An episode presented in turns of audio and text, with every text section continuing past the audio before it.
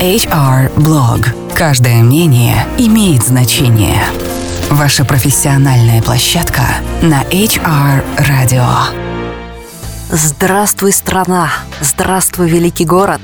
Это Анна Несмеева и мой HR-блог на волнах HR-медиа. Сегодня мы с вами продолжим увлекательную тему HR и коммуникационных трендов. Феврале мы говорили с вами об HR-аналитике, и я говорила вам о том, что это мега популярный тренд, о котором писали и говорили весь 2018 год. И советовала вам разыскать в интернете блог Эдуарда Бабушкина или его телеграм-канал и посмотреть, что он пишет на эту тему. Ну, а мы вернемся к нашим баранам. Надо сказать, что записать повторный выпуск на тему HR-аналитики, ВК-аналитики меня подтолкнули данные опроса, которые провело издание «Работа.ру». Надо сказать, что среди принявших участие в опросе 56% компаний сказали, что они используют HR-аналитику, и это здорово. Но только 7% компаний выделяют для этого отдельного человека как должность или как его дополнительную функцию, то есть занимающуюся аналитикой. И вот это вот не здорово, потому что мы все уже признаем, что данные нужны, мы их собираем, собираем и за пределами ВК и HR-аналитики в огромном объеме, но вот анализируем пока мы их очень и очень плохо.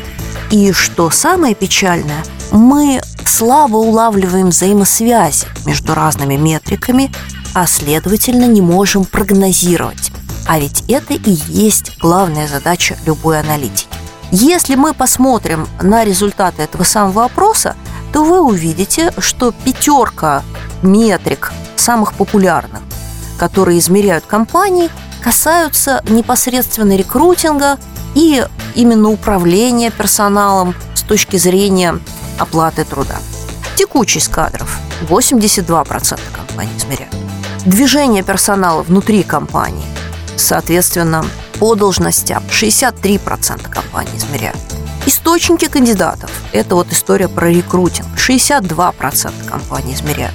Динамику ФОД, фонда оплаты труда, 59% компаний. И время закрытия вакансий 58% компаний измеряют. То есть вы видите, что 5 самых популярных метрик, то есть показателей, которые чаще всего измеряют компании, они относятся к очень традиционным областям управления персоналом. А что же касается нас, что же касается внутренних коммуникаций или там, условно говоря, управления брендом работодателя. Увы, здесь все намного-намного печальнее.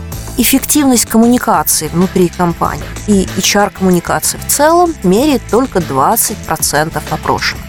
Уровень социально-психологического климата внутри компании измеряют только 15% компаний. Управление талантами и эффективность этого процесса измеряют только 7% компаний. А показатели ROI, то есть эффективности возврата инвестиций, измеряют только 5% опрошенных. Особняком стоит такой показатель, как вовлеченность и удовлетворенность персонала. Почти 40% компаний отметили, что они измеряют этот показатель. Но я, как вы знаете, к историям про вовлеченность и удовлетворенность отношусь с очень большим недоверием, потому что всегда возникает вопрос, вовлеченность во что и удовлетворенность чем. Поэтому в данном случае я бы сказала, что перекос HR-аналитики, он четко виден в тех областях, которые напрямую связаны с деньгами и легко измеримы. А вот там, где это касается человеческих взаимоотношений, там, где это касается истории про людей и про связь между людьми, мы по-прежнему отстаем, мы по-прежнему не измеряем то, что мы делаем. И мне кажется, это большой гэп и большой вызов, который мы должны преодолеть. Итак, коллеги, задумайтесь, ведь вы обладаете этими данными, вы можете их считать, а значит можете анализировать и прогнозировать ваши действия. Ну что же, у меня сегодня на этом все, и мы пошли думать. До встречи через неделю на волнах HR Media. Это была я, Анна Несмеева. До встречи.